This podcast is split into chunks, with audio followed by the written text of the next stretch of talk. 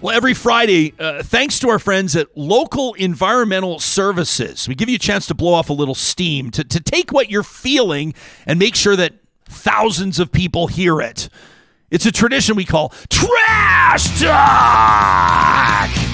And this one from Tania, who says, Real Talkers, one year ago today, a pathetic little man squirreled away in his bunker, took to the airwaves to lay the groundwork for committing war and genocide against his neighbor. The tanks and missiles and shock troops quickly followed to begin Russia's three day special operation against the people and nation of Ukraine.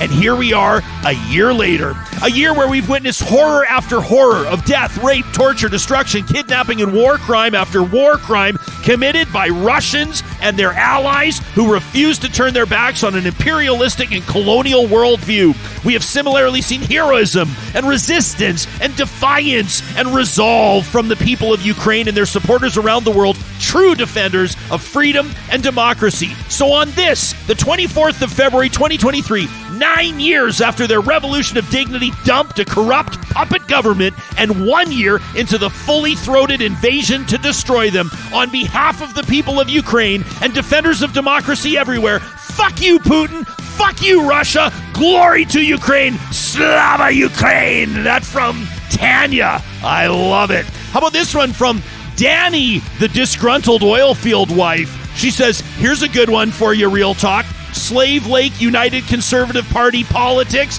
have run amok again. Yes, again, with what could be called the weakest vetting of a politician since Joe Biden passed his medical. Woo! It's Alberta. We all love a good redneck politician, but this one's gone too far for this, mama. I don't care what you do behind closed doors with consenting adults, but apparently Martine Carifelle, the UCP candidate nominee, well, she does, so much so as to publicly berate the pride flag and then blame it on her religion. I guess the Pope maybe missed the message on that one. Beyond the clear homophobic tendencies, she's also publicly called Dr. Theresa Tam a monkey. Seriously, none of this is a public citizen, but as an assistant to the ever missing Slave Lake MLA Pat Rehn. We cancel comedians for less than this. I guess Slave Lake politicians have become a joke anyway. Pat Rehn to his assistant Martine Carifelle. What a look for the heart of northern Alberta and for Alberta's energy sector.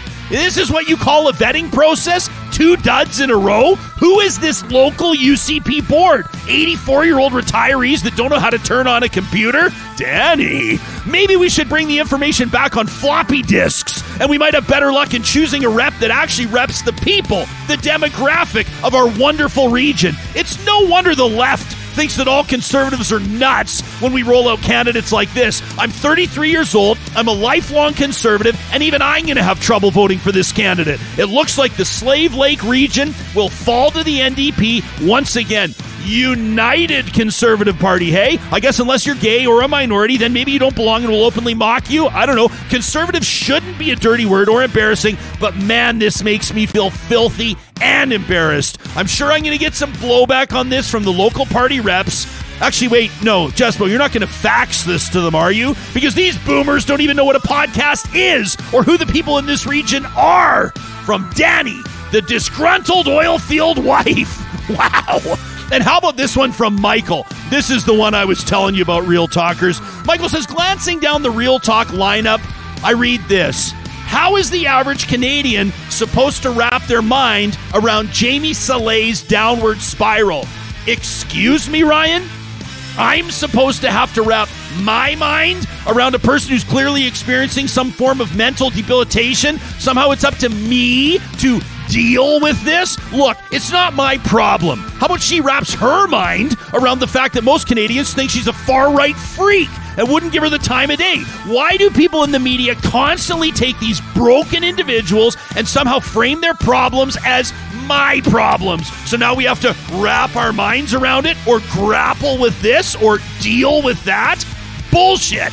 How about assuming it's not the job of the average Canadian to wrap their minds around Jamie Salé or anybody else? How about focusing on the broken person and the harm they're causing and not expecting that it's somehow the average Canadian's problem? Hey, look, Jamie Salé, Theo Fleury, Jordan Peterson, or some other far right fuck said something wild, how are you going to grapple with it? Guess what, Ryan? I'm not, right? It's the same as all these people in organizations like Media Matters, constantly tweeting Fox News clips and opining on how outrageous they are. Yeah, thanks a lot. I already knew that, which is why I don't watch Fox News in the first place. I don't need reminders from anybody else of how bad they are. I think people like you in the media should take a step back, take a deep breath. I will when I'm done, and have a hard look at how they frame these questions. Even by writing the copy that you did, the wrap their minds around it line, you give credence to these people, basically suggesting that they should be taken seriously by us, normal, average Canadians. I think it's all a type of bias. All media does it, and I think it's worth a panel discussion to discuss how you frame these stories and why you're doing it wrong. This calls for a bit of introspection, I'd say. That from Michael in Victoria, BC. We love our BC subscribers, and Michael, you do have me thinking, and I really appreciate it. You can send us your trash talk to talk at ryanjespersen.com. You could be featured in an upcoming episode every Friday presented by our friends at Local Environmental Services. We've got a banging week ahead, including a couple of highlights. Dr. Shazma Mithani is going to join me in studio. Alberta's rolling out its budget. We'll have complete analysis and, of course, updates on all the other stories that matter most.